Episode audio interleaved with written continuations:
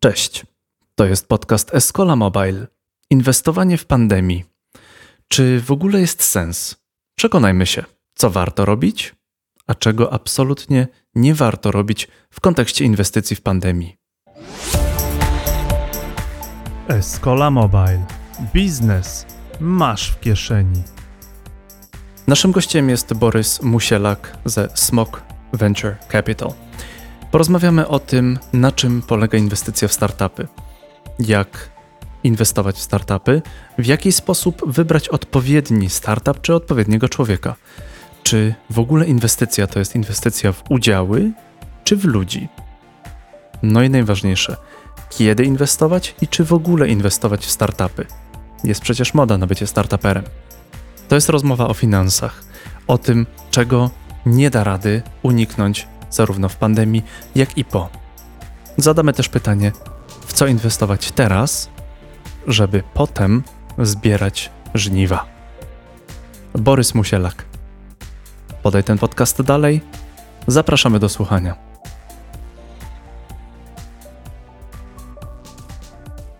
Dzień dobry, dzień dobry. To jest Escola Mobile Live. E, a z nami jest bardzo oczekiwany gość, bardzo, bardzo oczekiwany. Borys, który jest smokiem, tak sobie przynajmniej napisał za swoją głową. To na początek, y, Borys, odpowiedz na dwa pytania. Po pierwsze, skąd ty się wziąłeś? Bo twoja historia, jak wiem, sięga długich lat i można powiedzieć, że byłeś startupowcem, przeszedłeś pewną drogę, potem miałeś akcelerator. Jakby skąd się wzięło to, że teraz zarządzasz y, funduszem? A drugie pytanie to dlaczego smok? Jasne, cześć. Cześć wszystkim. E, urodziłem się w marcu, e, dokładnie w połowie marca, 14 marca 1980 roku. Dawno temu. E, to za chwilę urodziny. Wszystkiego najlepszego. Możecie pisać w komentarzach e, życzenia. No, na Spotify'u też możecie pisać życzenia. Słuchajcie dla Borysa. E, a skąd się, skąd się wziąłem inwestując w startupy? No to to już trzeba by, wiesz, to cały, to całego, cały ten podcast możemy tylko o tym mówić ale ogólnie y, przeszedłem drogę od, od, właściwie od programisty na początku, przez bycie przedsiębiorcą, przez sprzedaż mojej firmy i założenie akceleratora, a dopiero potem funduszu inwestycyjnego, czyli taką ścieżkę typową dla niektórych founderów, może z Doliny Krzemowej, jeszcze nie tak bardzo typową tutaj w, w, w Polsce. Mhm. A drugie pytanie, ja... dlaczego smog? No właśnie, a dlaczego, dlaczego smog? Znaczy nazwa mi się bardzo podoba, e, ale to wynika z tego, że jakoś e, Kraków od razu mi przychodzi na myśl, a przecież jesteście w Warszawie. Jesteśmy w Warszawie, to jest dla zmyły. Yy, słuchaj, smog, yy, bo co, bo startupy mogą otrzymać kasę, czyli smog. Nie, żartuję, to, to wyszło później. ta, ta chwila ciszy była potrzebna. Dla mnie i dla słuchaczy. Słuchaj, Smok, bo mój wspólnik Paul Bragiel jest, jest, jest, jest fanem Smoka Wawelskiego. To jest, y, on jest Amerykaninem, ale polskiego pochodzenia i mama mu opowiadała tam w Chicago balki o smoku wawelskim, więc pierwsze, co mu się kojarzyło z Polską, to był zawsze smok, więc jak zastanawialiśmy się, jak to nazwać fundusz, żeby było niezbyt poważnie, a jednocześnie gdzieś tam wpadało jakby no jednak smog siedzi na tej kasie, nie? więc jakby to, to, to jest, to gdzieś tam się kojarzy, więc ileś rzeczy gdzieś tam zapasowało nam, prosta też nazwa, międzynarodowo gdzieś tam łatwo wymawialna, no ile rzeczy wypasowało, więc smog, to jest dlatego smog, a skrót mhm. wyszedł przy okazji. Mhm. No dobrze, no to, to opowiedz trochę więcej o, dwa słowa więcej o funduszu, to znaczy jakby w kogo inwestujecie, żeby już na wstępie nasi słuchacze mogli się dowiedzieć, E, po co mogą wyciągnąć pieniądze e, konkretnie od smoka. Znaczy, trochę funduszy jest, o tym zaraz powiemy, ale czym wy się mhm. wyróżniacie poza oryginalną nazwą i to, że founder, którego dane mi było spotkać chyba około dwa lata temu, na pewno to tak, było jeszcze tak. przed pandemią, bo, bo to jeszcze można było się spotykać. Tak Byliśmy na lunchiku, tak, gdzieś na pracy konstytucyjnej. No, to, to powiedz, powiedz jakby, jak, jakby jak, czym się wyróżniacie tutaj wśród funduszy. E, czego szukamy? Po pierwsze, szukamy startupów na bardzo wczesnym etapie rozwoju. E, zwykle inwestujemy przed jeszcze przed pierwszymi przychodami, przed produktem wypuszczonym na, na rynek i, i lubimy przedsiębiorców, którzy bardzo dobrze rozumieją dany rynek. Nie musicie mieć doświadczenia w byciu przedsiębiorcą, ale musicie mieć doświadczenie w branży, którą chcecie zmienić, całkowicie rozwalić i, i przejąć. E, I to są nasze, to są, to, są, to są nasze główne inwestycje. Lubimy software, czyli ogólnie wszystko, co związane z oprogramowaniem, i lubimy gry. I to są większość naszych inwestycji sprzed tego, przez te półtora roku, kiedy działamy, to są właśnie w tych dwóch branżach. A to, czym się wyróżniamy, wydaje mi się, że jesteśmy jedynym funduszem w tej części Europy, który ma tak e, niesamowite połączenia z całym światem technologii, e, zarówno w Dolinie Krzemowej przez, przez fundusze i inne inwestycje Pola i Dana Bragieli, czyli moich wspólników we Wsmoku, jak i w Azji, e, szczególnie w Singapurze, ale też w całej południowo-wschodniej Azji, gdzie też Pol ma swój taki lokalny fundusz Golden Gate Ventures. Więc to jest e, ciekawy sposób na to, żeby pozyskać e, szybko kasę od funduszu, który jednak działa w, Polsce i na polskim rynku inwestuje, e, czyli jest sfokusowany na to, żeby inwestować tutaj w przedsiębiorców z tego rejonu świata, a jednocześnie z faktycznym networkiem na całym świecie. To jest myślę coś, co nas najbardziej wyróżnia. I nie tylko o tym mówimy, ale też to pokazujemy, bo sporo z tych inwestycji, które zrobiliśmy w pierwszym roku, już pozyskały spore kolejne rundy finansowania właśnie od międzynarodowych inwestorów, od inwestorów z Singapuru, z mhm. Japonii, z, z, Londynu, ze Stanów, więc to się już, e, to się już intensywnie dzieje. Czyli można podsumować, że bardzo często, jeżeli chodzi o fundusz, to opiera się to o jakiś network, tak? Czyli nadal człowiek musi znać człowieka, mieć pewną orientację w rynku, mieć pewną wiedzę na temat tego, jak ten, jak ten rynek działa, która wynika, no tutaj często nie da się w książkach przeczytać. Nie ma, nie ma poradnika, jak robić dobry startup growy, takiego sensownego. Poradniki są, ale nie wiem, czy ktoś czytając poradnik jest w stanie faktycznie zrobić taki startup growy. Startup growy robisz pracując 10 lat w tworzeniu gier i potem odpalając swoje studia, jakoś masz swój network, masz ludzi, z którymi wiesz, że chcesz to robić, no gry to jest w ogóle no, oddzielną dyskusję, bo to jest bardzo specyficzny rodzaj inwestowania, tam po prostu no nie da się zrobić y, y, startupu growego wchodząc w ten rynek, nie robiąc nic wcześniej, nie mając tego networku, bo po prostu za dużo ludzi tu jest potrzebnych, za dużo skilli jest potrzebnych, żeby dobrą grę wypuścić, nawet, nawet grę mobilną. Y, mhm.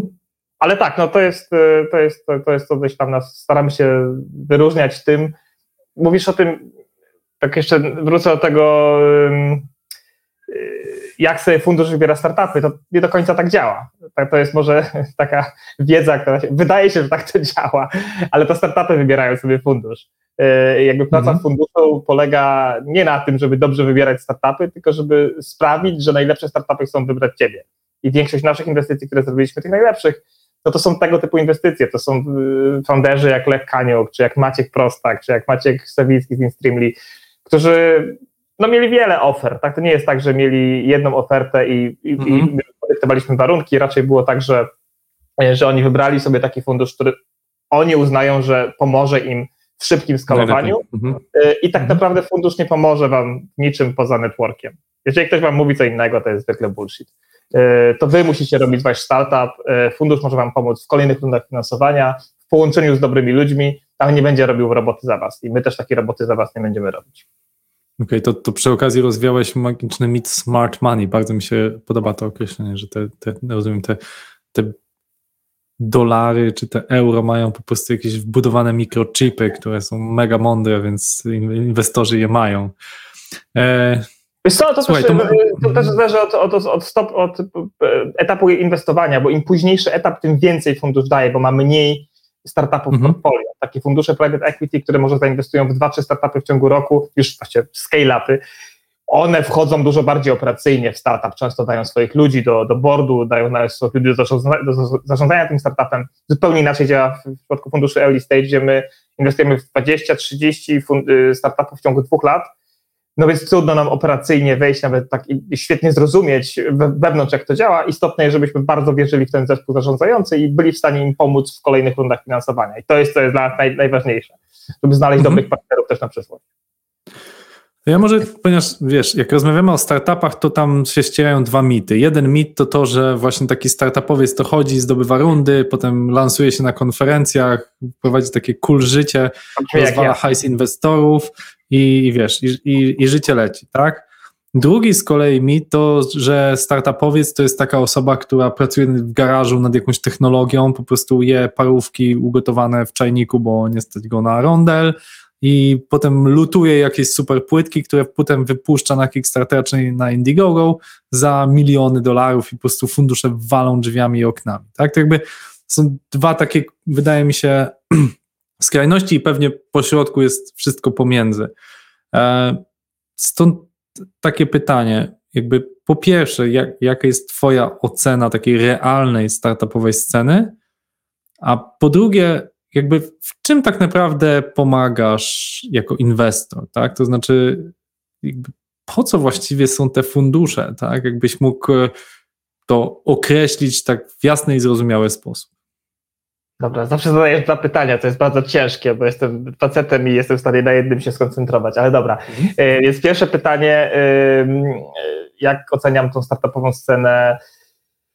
Mm, oba typy faktycznie jakby występują w przyrodzie, o których powiedziałeś, z tym, że to jest trochę bardziej skomplikowane, bo często mm, Często jest tak, że trochę widzimy co innego, jak widzimy coś, co się dzieje tam w mediach społecznościowych. Nie wiem, taki, y, przychodzi mi do głowy taki Michał Sadowski z, z Brand24 E, jakby, wiesz, wrzuca fajne zdjęcia, foteczki z fajnych wyjazdów, wiesz.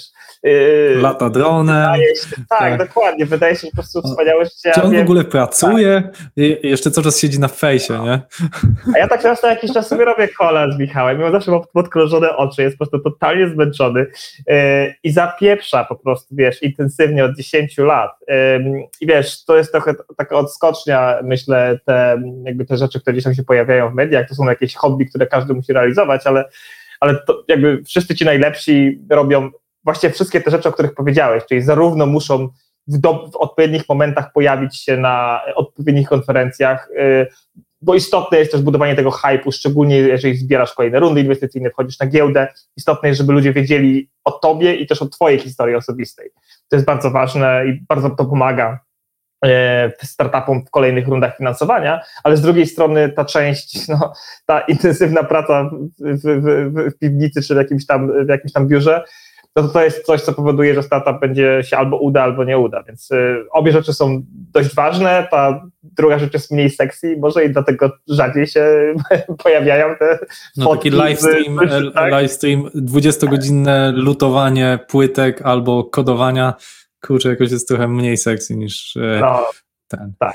Więc obie rzeczy się dzieją. E, jedna się dzieje trochę bardziej publicznie po prostu i może dlatego ją widzimy. Faktycznie znam przykłady ludzi, którzy głównie chodzą po tych konferencjach, ale to nie jest dobry pomysł i od razu jakby no, to, to dosyć łatwo i dosyć szybko ten całe środowisko, wiesz, inwestorów, startupów, wszyscy ze sobą rozmawiają, dosyć łatwo sobie zepsuć reputację i bardzo trudno sobie ją naprawić. Więc nie liczcie na to, że takiego due diligence reputacyjnego nie zrobimy. To jest jedna z istotniejszych rzeczy, które w ogóle decyzje podejmując, to robimy głównie to. Czyli rozmawiamy z ludźmi, którzy z Tobą pracowali jako, jako z founderem i, i sprawdzamy, czy jesteś osobą, która będzie, dla której to jest ży, życiowo istotna rzecz, ten startup się uda, czy nie. Chcemy chodzić tylko w takie, w takie startupy, które, dla których czuję, że to jest być albo nie być. To jest najważniejsza rzecz w tym momencie w ich życiu, full time, stuprocentowe skupienie i, i to po prostu musi się udać. Nie? I jakby ja daję swoje pieniądze, ale nie tylko swoje, ale też pieniądze swoich inwestorów, e, no więc jakby odpowiadam za to, że, że, że nie mogę dawać kasy komuś, kto traktuje to na pół gwizdka. Mhm, czyli musi być 100% zaangażowania, tak, zwarty team. To już mówimy, wchodzimy troszeczkę w to, dlaczego inwestujesz, ale y, chciałem się jeszcze zapytać właśnie o, o, rolę venture capital, tak? Bo y, ilekroć uczestniczę w tych dyskusjach, a, a, czasami jestem wywoływany z racji tego, że Escola, będąc software house'em, miała dwie rundy na y, BizFundzie w crowdfundingu, oddaliśmy w ten sposób tam 11% naszych akcji, 10% mają tam pracownicy czy rada nadzorcza, więc jest to taka nietypowa struktura jak na software house w Polsce.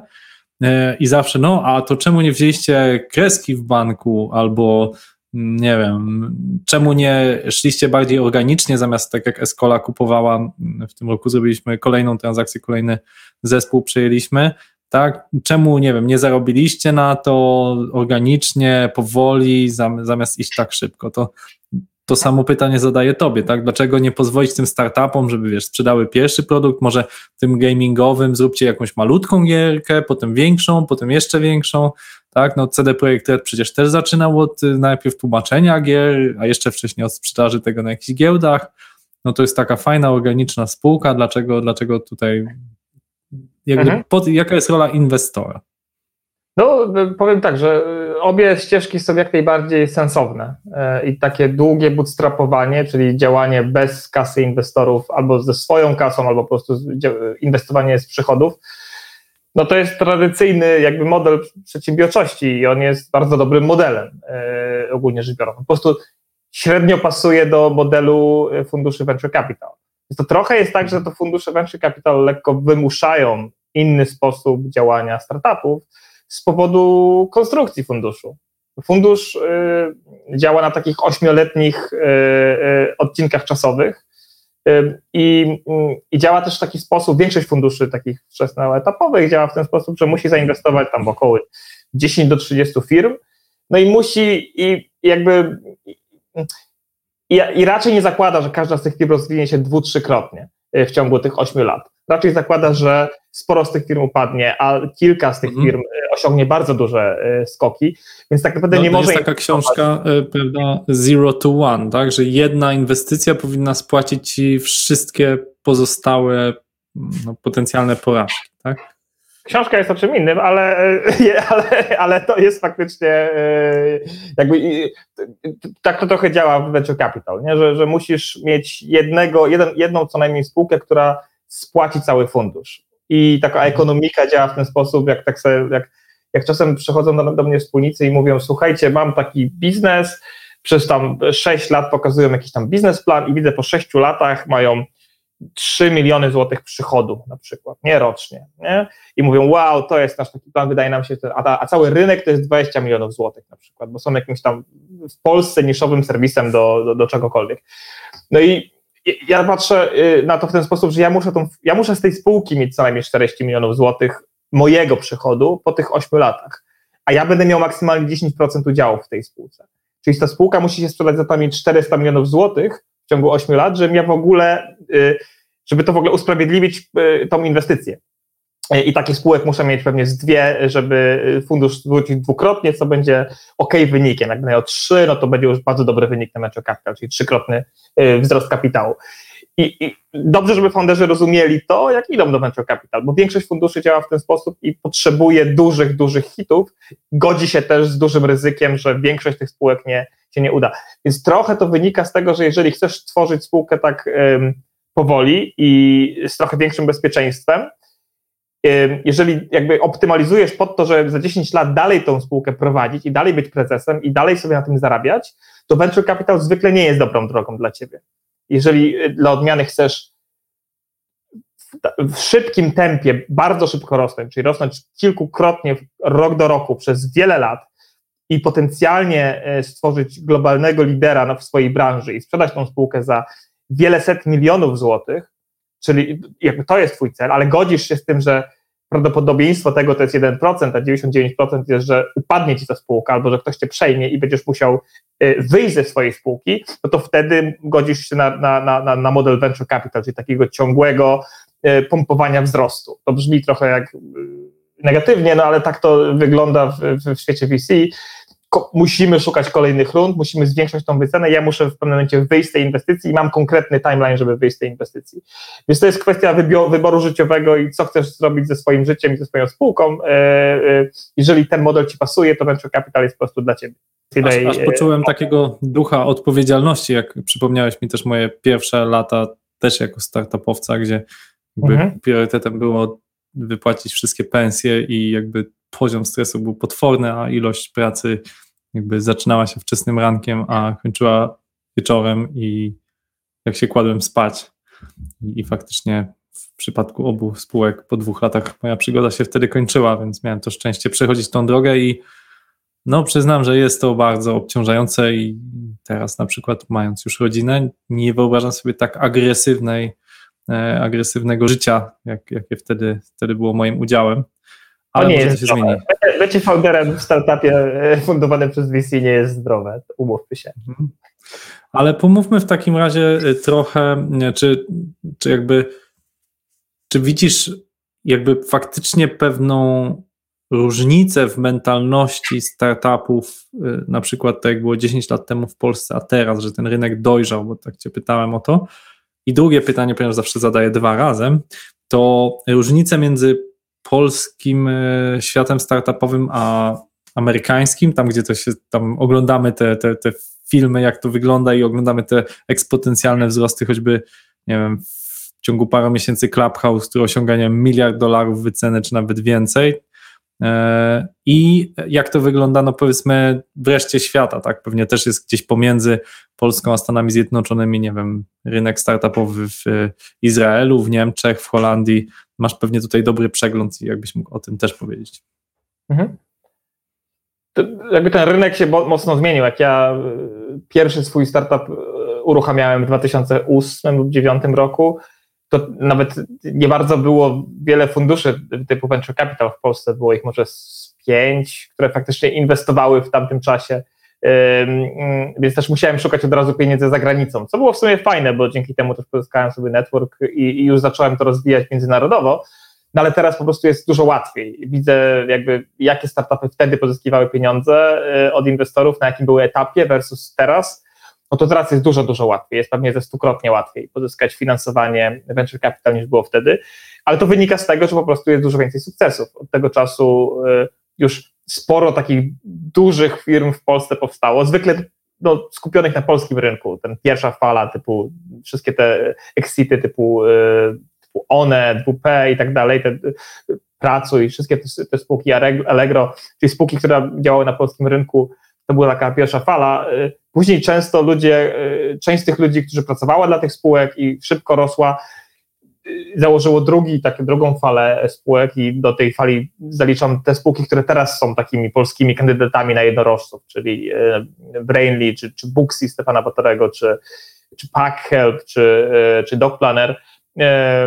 I, i, I, to już były pierwsze polskie duże spółki, które wyszły za granicę, były, stały się globalnymi liderami za granicą i one teraz znowu produkują trochę kolejnych przedsiębiorców, bo ludzie, którzy dość wcześniej tam się za, e, e, e, mhm.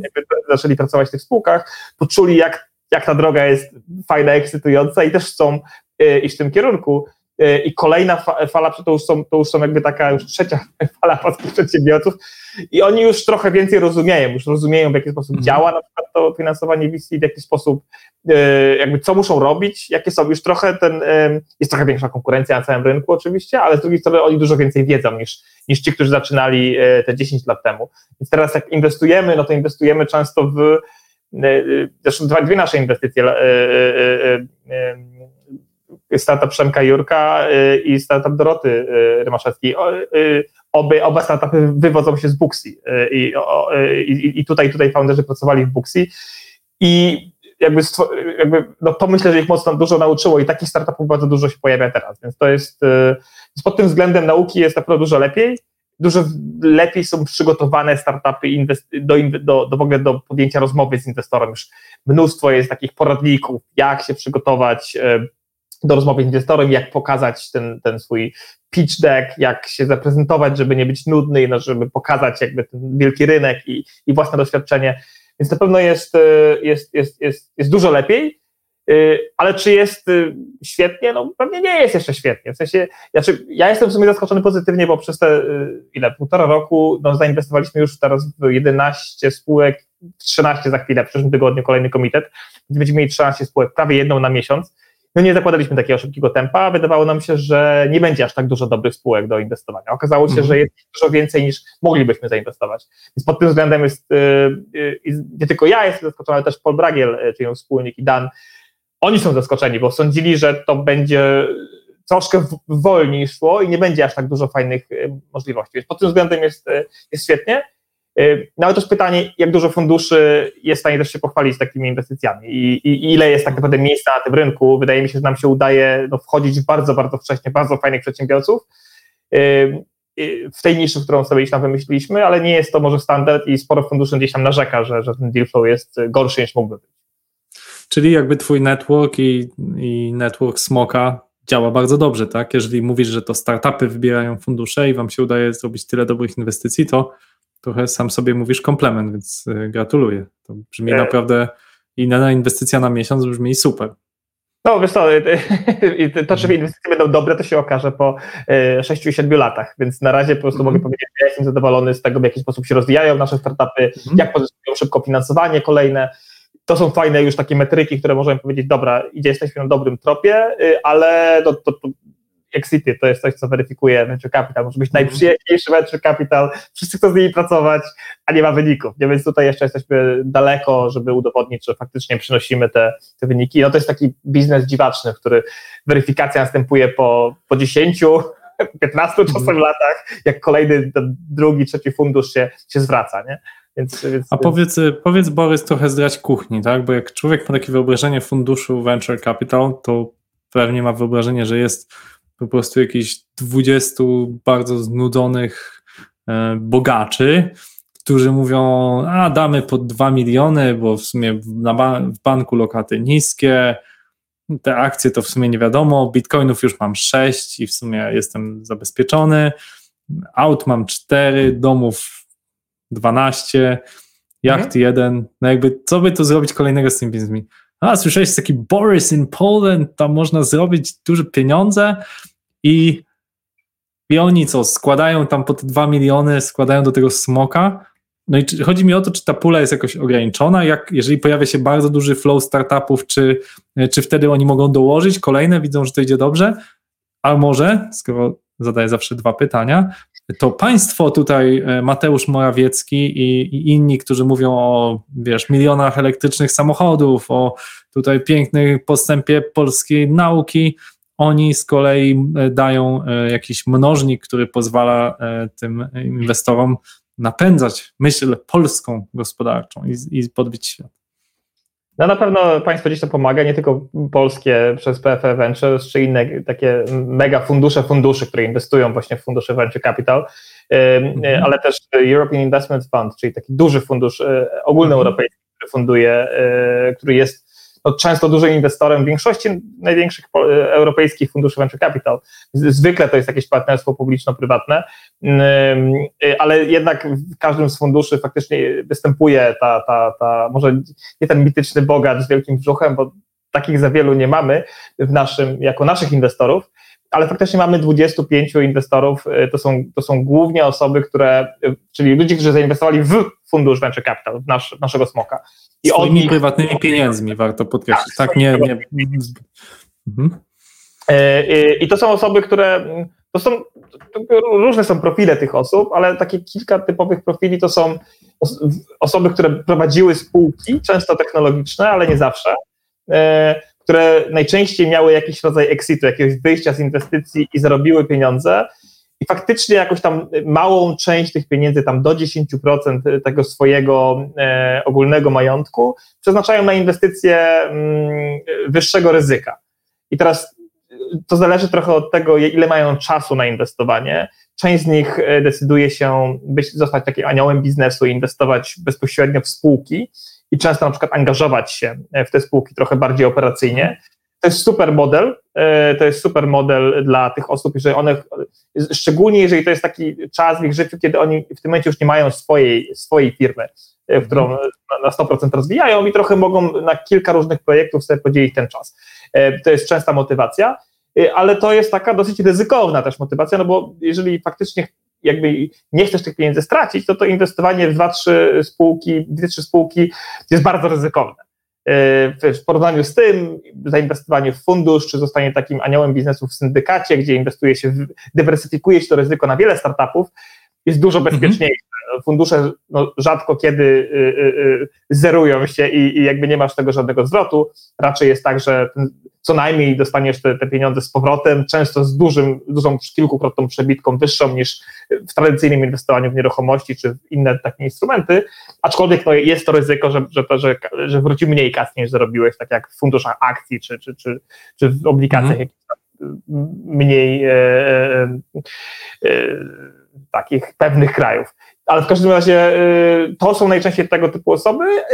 Też sporo mamy ludzi, którzy zarobili pieniądze w dużych, dużych korporacjach i coraz bardziej kuszą ich te startupy. Nie do końca sami -hmm. wiedzą, jak to robić, ale czują, że są w stanie dać trochę kontaktów I faktycznie dają, i faktycznie to są super fajne, takie merytoryczne kontakty do, nie wiem, do jakichś ubezpieczalni, do dużych banków. To są osoby tak poważne, że tak powiem, które, które inwestują, I, ale też są w stanie, no, no bo jakby inwestycja venture capital to, to, to też jest dosyć spora inwestycja, nie?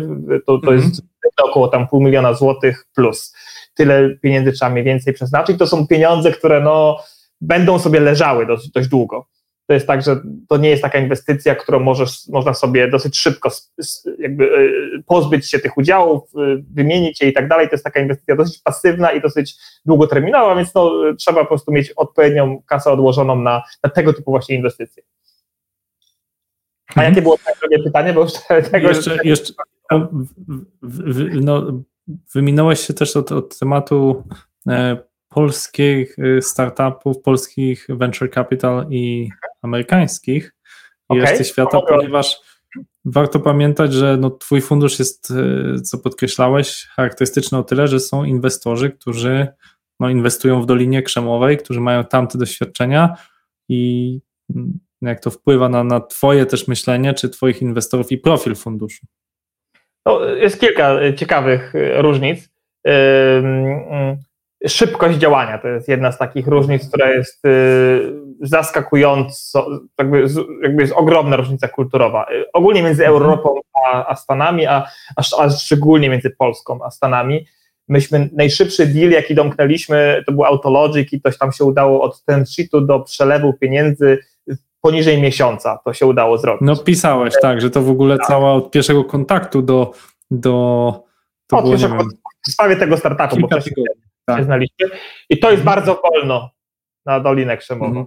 Nie, tam to, szybki mhm. deal to jest deal w ciągu kilku dni. Miesiąc to już jest, to już zwykle jest coś nie tak ze startupem. W sensie dobre, do, dobre deale zamykają się szybciej i, i dużo jest mniej też formalności związanych z tymi dealami. Dla nas to był najszybszy deal, pewnie to był najszybszy w ogóle deal ze wszystkich inwestycji funduszy związanych tam z Polskim Funduszem Rozwoju. E, a, a zdarzają się inwestycje, które widziałem, e, które nie myśmy robili, ale które były e, robione w naszych startupach przez innych inwestorów, które zajmowały pół roku na przykład od czasu. Mhm. I to jakby strasznie spowalnia startupy i to jest coś, co my bardzo mocno chcemy przenieść te, te, te, standardy amerykańskie jednak na polski rynek i pozwolić startupom po prostu działać, nie? bo cała idea inwestora jest taka, że jak najmniej czasu, żeby startup spędził na rozmawianie z tymi inwestorami, bo to nie jest żadna wartość. Yy, mhm. Startupu produkujesz sprzedając, a nie robił biznes. Mhm.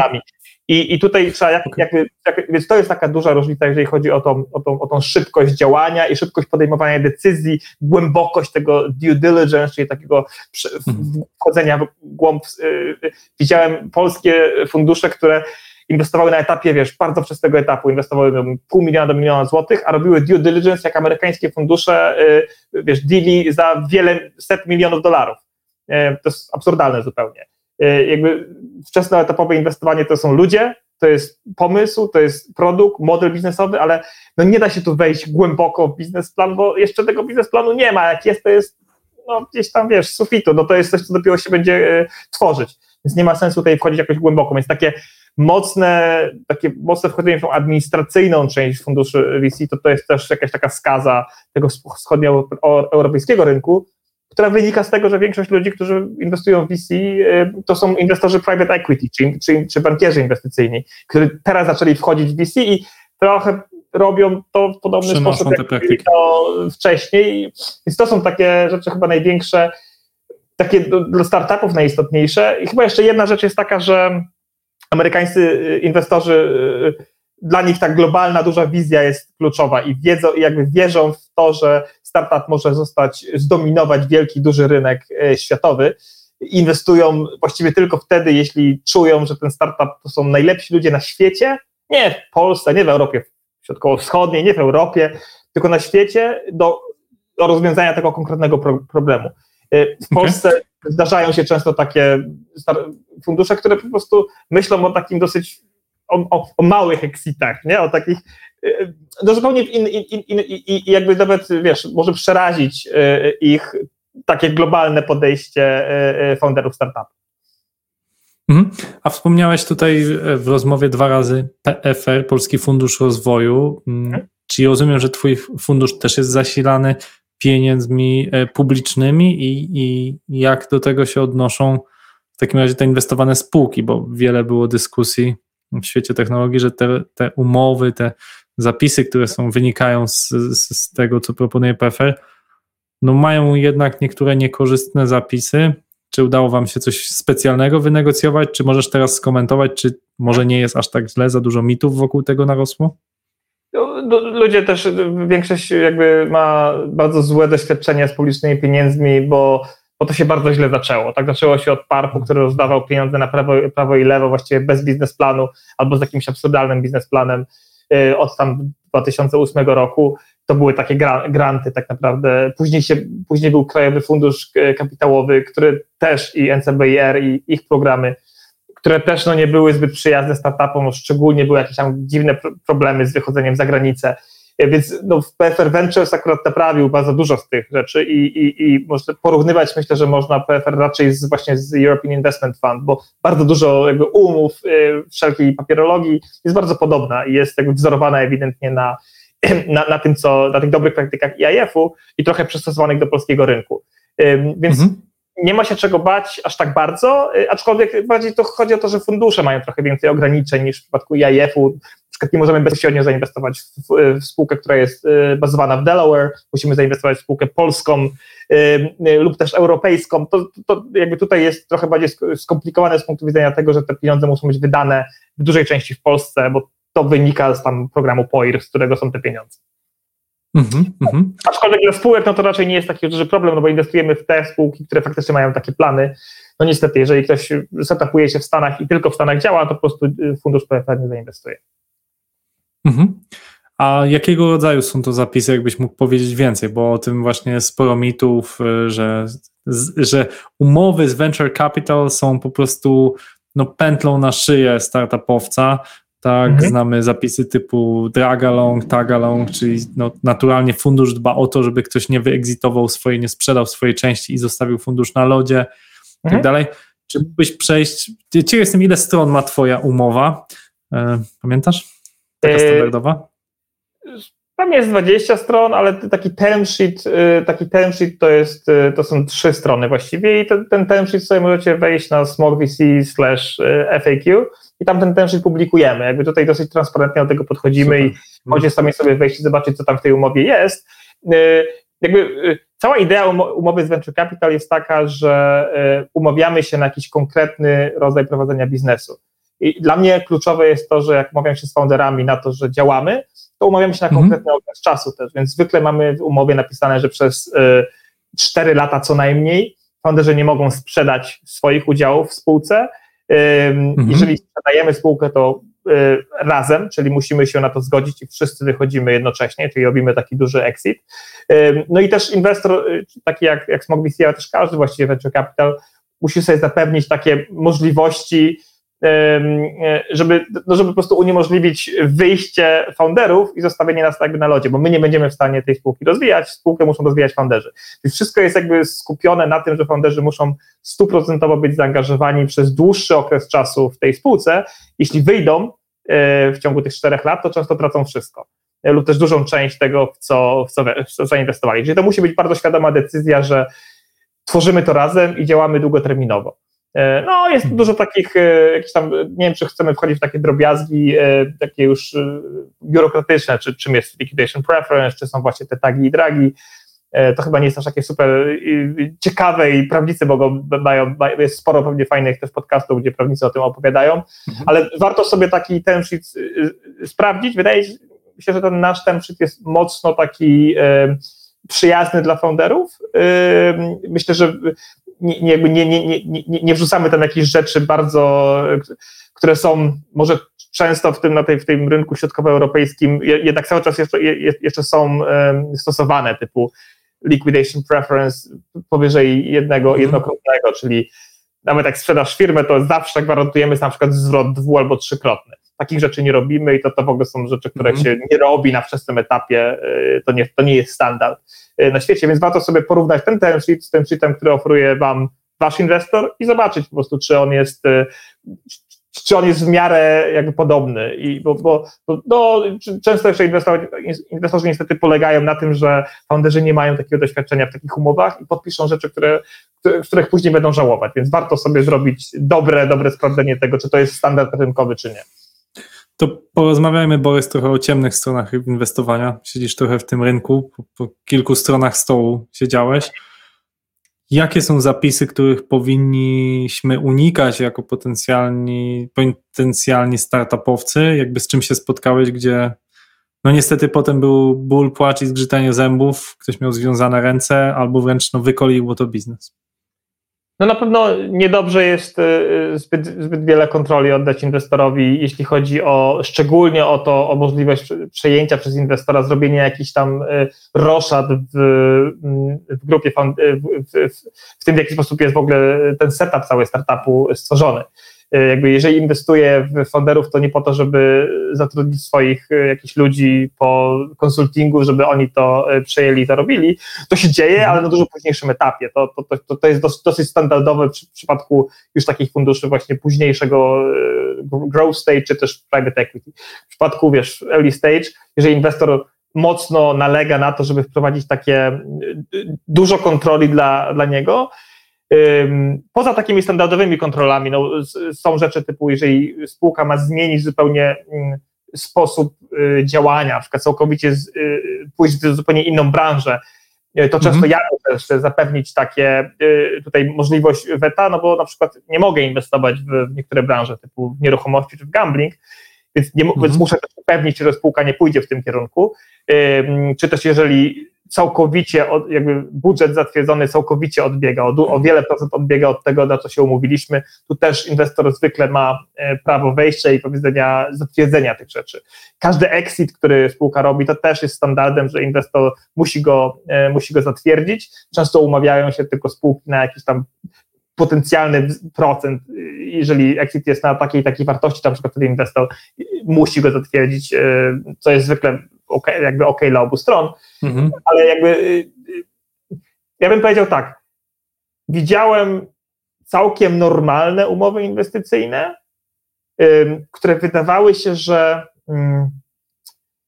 że nie ma tam nic bardzo dziwnego i strasznie zwalone później i tak relacje między y, founderem a, a, a, a, inwestorem.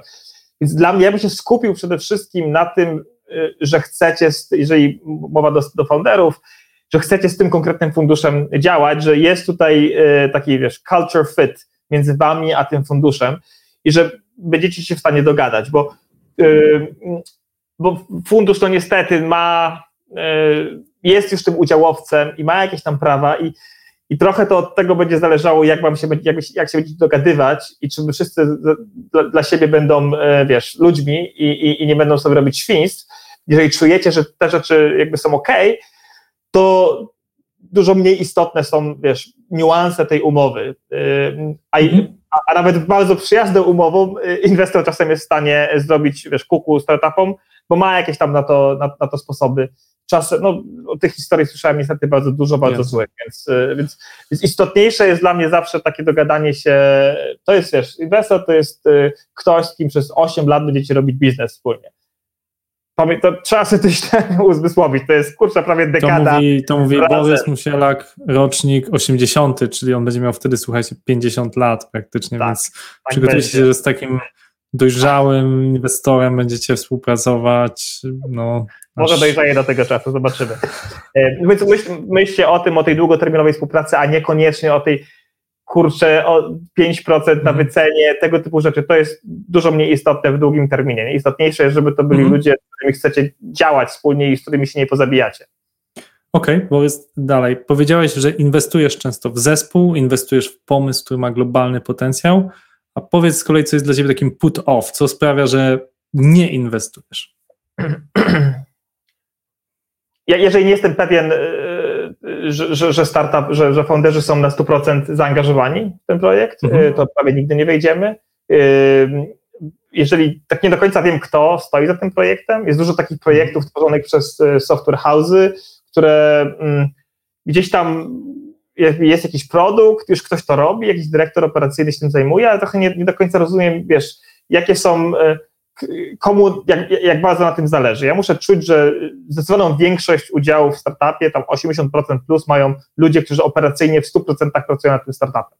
Jeżeli jest jakiś inny setup, no to prawie na pewno nie będziemy w to wchodzić. Więc trzeba tutaj bardzo uważać, jeżeli tworzycie jakiś, jakiś spin-off, y, żeby to zostało tak poukładane, że ja czuję, że inwestuję jednak w ten zespół, a ten software house czy taki venture builder jest tylko takim pierwszym inwestorem, który gdzieś tam pomógł to, mhm. pomógł to y, wytworzyć, ale będzie gdzieś tam trzymał się jednak z boku.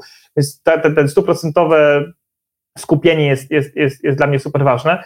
Y, nigdy nie inwestuję, jeżeli nie czuję, że chcę z tym founderem spędzić co najmniej 4 godziny w samochodzie, jadąc na jakąś konferencję i z powrotem. Jeżeli czuję, że, to jest, jeśli pamiętam, jakiś e, inwestor amerykański o tym powiedział, że jeżeli e, e, mam podpisać term sheet, a, a, a, ale czuję, że nie mam ochoty przejechać się z tym człowiekiem do Vegas i z powrotem, bo to są 4 godziny z San Francisco, to raczej nie będę tego deala robił.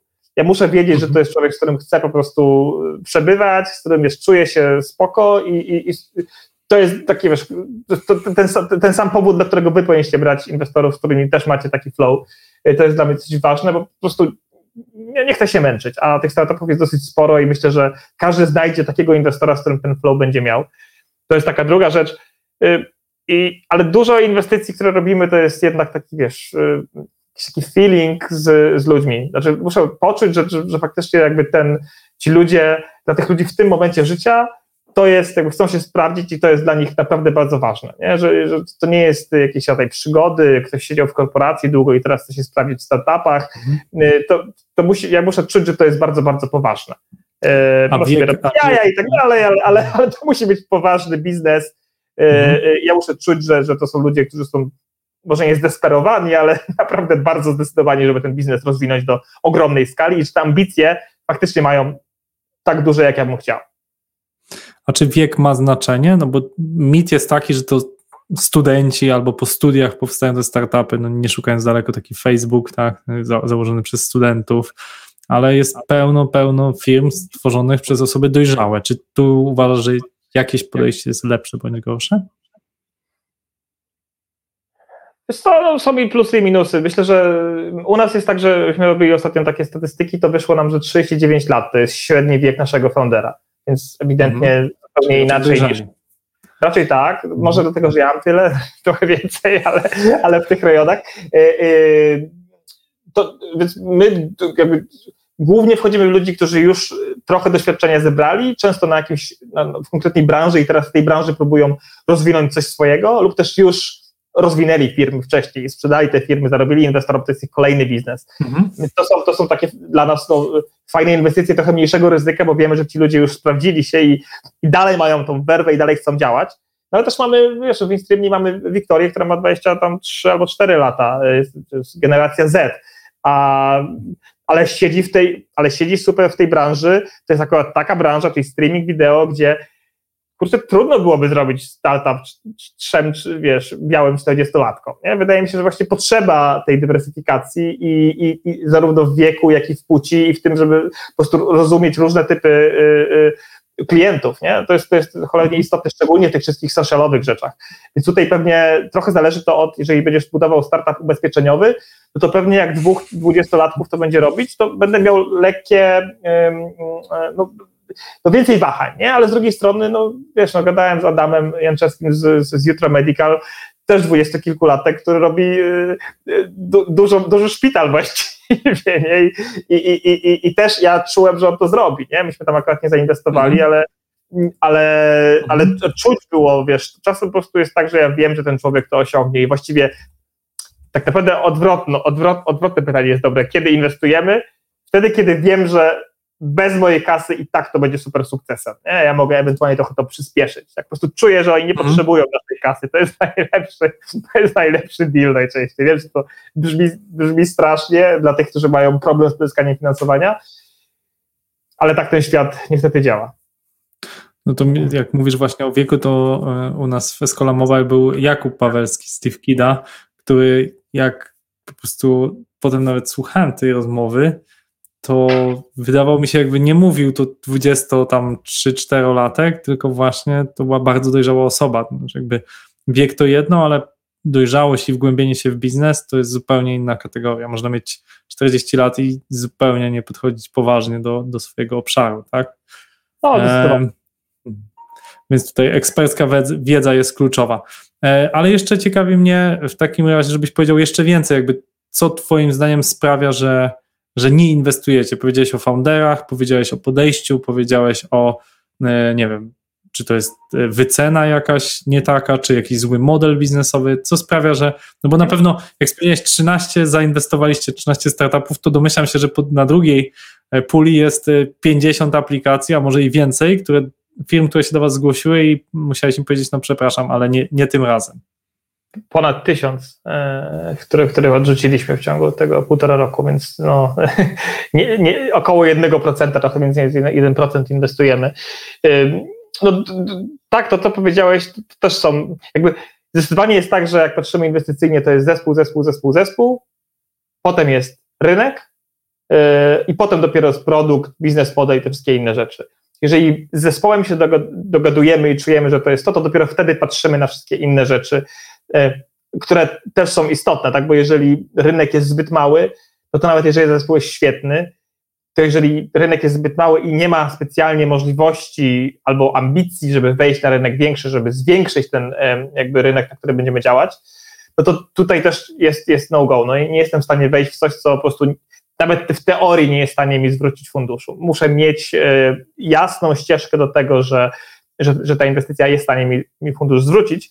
E, więc zespół i rynek to pewnie będą dwie największe rzeczy. Rynek jako taka ogólna, światowa wielkość danego rynku, ale też e, łatwość wejścia w niego. Bo mhm. to, że w Azji jest ogromny rynek, to teraz jeszcze pytanie, kto tam na tym rynku działa, czy faktycznie jesteśmy, czy mamy produkt, który jest załóżmy dziesięciokrotnie lepszy od tego, co jest aktualnie na rynku bo właściwie tylko z takim produktem da się przebić tak mocno globalnie. Więc te, te, te mhm. trzy rzeczy pewnie są, czyli zespół, czyli... rynek i aktualny produkt, aktualna ta atrakcja, e, to mhm. są rzeczy, które są gdzieś tam dla nas kluczowe. To faktycznie jest tak, że jeżeli widzę w biznesplanie, że startup ma pomysł i zbiera teraz 10 milionów złotych e, na rok działalności, czyli będą około miliona złotych miesięcznie wydawać, a takie startupy widziałem, no to gdzieś tam mi się jakaś lampka zapala. Coś tu jest um, zwykle nie tak, bo ja czuję, że potrzebuję ludzi, którzy bardzo będą działać w taki sposób lekki, lean, nie?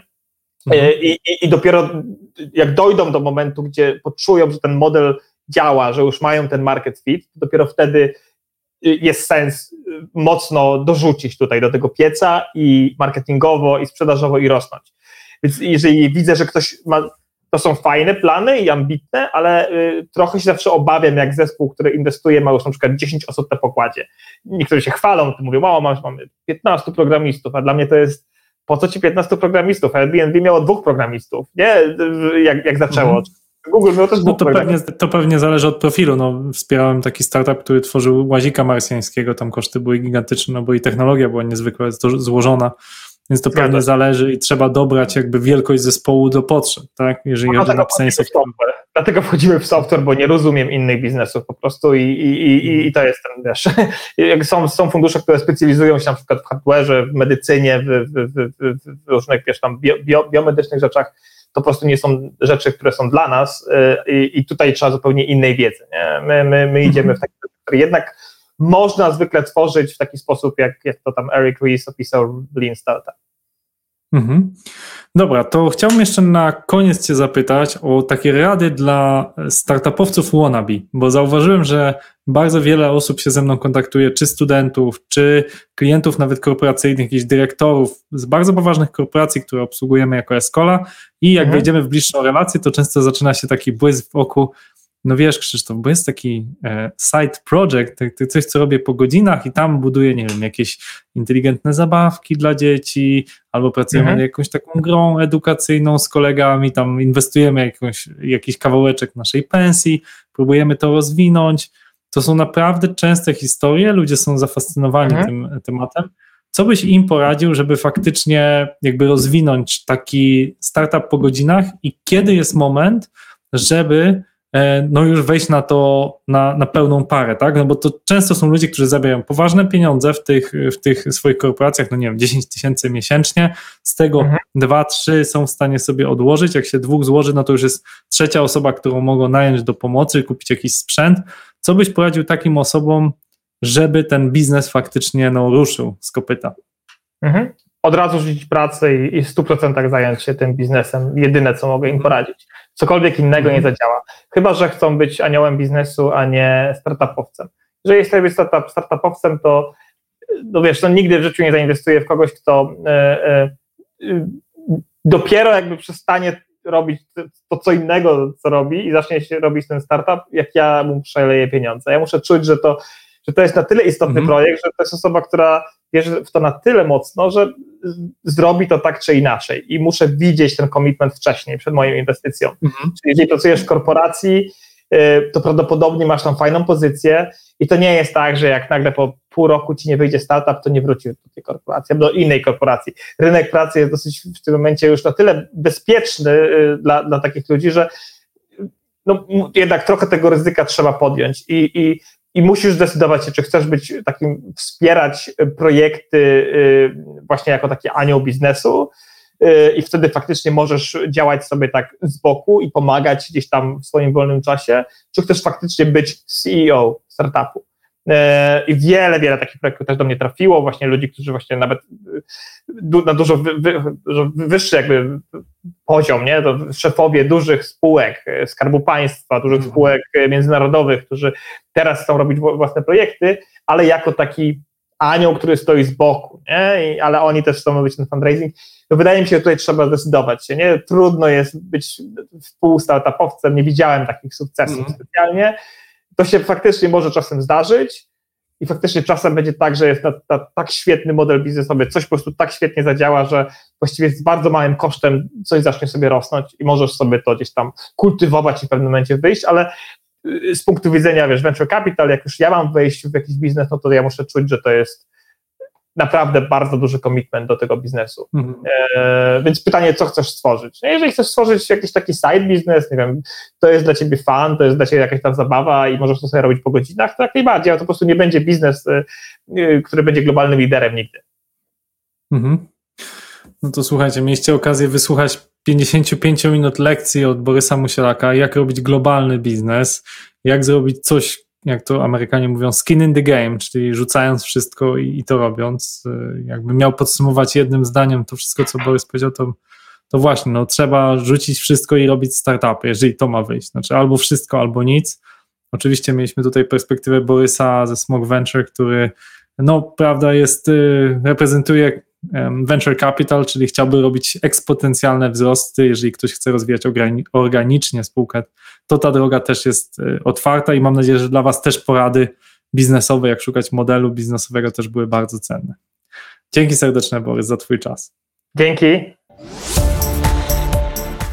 Escola Mobile. Biznes masz w kieszeni.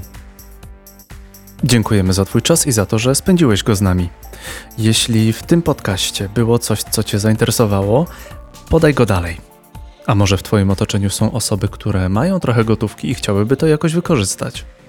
Na pewno ten podcast pomoże podjąć im decyzję. Albo przynajmniej pomoże im w zdobyciu dodatkowej wiedzy. Escola to po portugalsku szkoła. W szkole się uczymy, dzielimy się wiedzą. I taki mamy hashtag. Będzie nam niezwykle miło, jeżeli wejdziesz na Apple Podcast i dasz nam ciekawą recenzję oraz 5 gwiazdek. Każda taka recenzja pomaga nam być wyżej w algorytmie, czyli dzięki Twojej pomocy możemy szerzej dzielić się wiedzą. Bardzo dziękujemy, że byłeś z nami. To był 58 odcinek podcastu Escola Mobile. Gościliśmy Borysa Musielaka, rozmawialiśmy o inwestycjach.